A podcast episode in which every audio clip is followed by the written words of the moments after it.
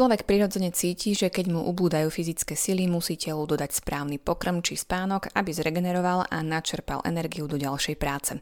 Človek však nie je len telo. Aj jeho duchovná či duševná stránka potrebuje priebežne dočerpať zásoby. Jezuita Ladislav Čontoš hovorí o syndróme vyhorenia v duchovnom živote a tiež o tom, ako tomu predchádzať. Práve dovolenkový čas je vhodnou príležitosťou na to, aby sme aj duši dopriali relax. Potrebuje aj duša dovolenku?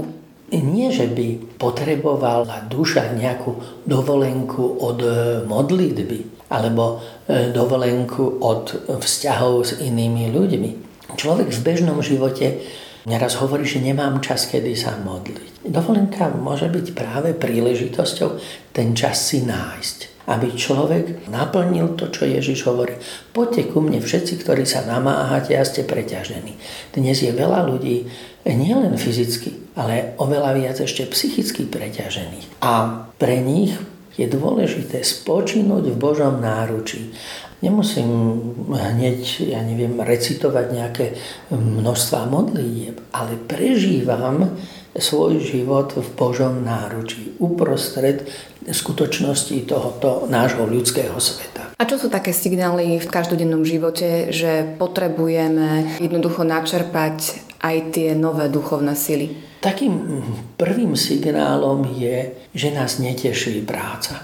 Druhým signálom, že nás netešia vzťahy. Nevieme mať radosť zo života.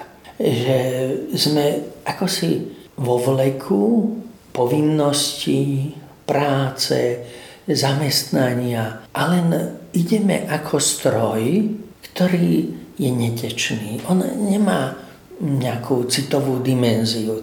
Je to výzva, že musí niečo zmeniť. Možno zmeniť svoje spôsoby, možno má len obyčajný nedostatok spánku. Si toľko toho nabral, že tú prácu koná na úkor nutného odpočinku, ani len v nedelu neodpočíva, ono to môže nejaký čas takto ťahať, ale príde čas, keď príde tzv. syndrom vyhorenia. A môže byť takýto syndrom vyhorenia aj v duchovnom živote?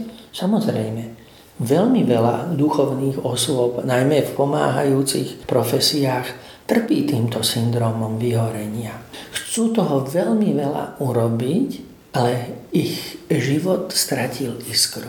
Lebo stalo sa čosi také, ako hovorí svätý Bernard papežovi Celestínovi. Chválim ťa za to, že si ako studňa, z ktorej mnohí prichádzajú piť. Ale nechválim ťa za to, že ty súc studňou zabúdaš z tej studne piť lebo to, čo je v tebe studňou, vyschne. A to sú stáročia, ešte nebola známa táto psychologická teória syndromu vyhorenia, že človek, ktorý len dáva, musí aj príjmať. To je to, čo je duchovný relax, lebo my si musíme tie telesné síly regenerovať, ale takisto si musíme regenerovať aj tie duchovné síly. To, čo je v nás studňou, musí z tej najväčšej studne, to svätý Bernard vlastne naznačuje, že, že ide o spojenie s Bohom. A poďme teda k nejakým konkrétnostiam, keď už prídeme na, možno aj na základe toho, čo ste povedali k tomu, že naozaj sme stratili iskru, potrebujeme s tým niečo robiť. Čo by mal byť ten prvý krok? To závisí od viacerých faktorov. Ak je to už veľmi vážne, nestačí len obyčajný oddych, ten človek potrebuje sa s niekým stretnúť, odborníkom, ktorý mu pomôže, lebo už padol hlboko až do, by som povedal, stavu, ktorý hraničí s ochorením. Ale je lepšie do toho neupadnúť a to je vtedy, keď e, človek cíti únavu, tak potrebuje si uvedomiť, že ktorú dimenziu svojej bytosti preťažuje čo preťažil? Či preťažil, povedzme, svoju telesnú stránku, alebo intelektuálnu. Svetý Ignác napríklad prišiel na to, že jeho mladí novíci a študenti sú často chorí.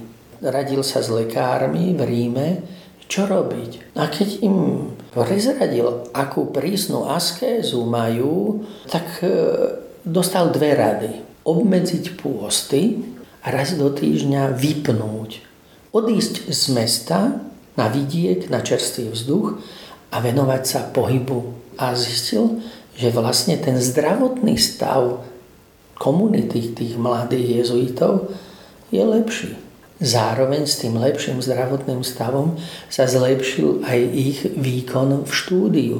To sú také znaky, ktoré ukazujú, že treba si eh, tú dovolenku urobiť. Dnes pri tom intenzívnom spôsobe života, aký máme, je celkom prirodzené, aby ľudia si urobili aspoň týždeň dovolenky počas zimy a aspoň dva týždne počas leta. Odporúčate, aby sa počas toho obdobia tej dovolenky e, zameral človek aj na to, aby zrelaxovala aj tá duša, alebo je lepšie, keď si, dajme tomu, zoberie týždeň priestor na nejaké duchovné cvičenie? Človek je celok. Človek nikdy nie je len telo, len duša. Niekedy je lepšie začať od toho telesného oddychu, keď vieme, že povedzme ten človek dlhodobo hreší nedostatkom spánku. To je úplne najzákladnejší faktor našej existencie. Dostatok spánku. To sa prejaví na výkone v práci, na kvalite našich medziľudských vzťahov. A to sa prejaví aj na modlitbe. Keď sme nevyspatí, tak sa nám drieme pri modlitbe. Keď sme nevyspatí, Neraz vrčíme na tých, čo sú najbližší. Ten organizmus, ale nie len organizmus, celá tá psychosomatická jednota potrebuje spánok, potrebuje oddych. Ja som za aj zahraničné dovolenky, aj za domáce, ale program dovolenky by nemal byť taký, že človek sa uštve a potom potrebuje ešte ďalších niekoľko dní na to, aby sa zrelaxoval z toho, čo sa uštval na tej dovolenke. Z dovolenky by človek mal prísť s peknými zážitkami a s radosťou.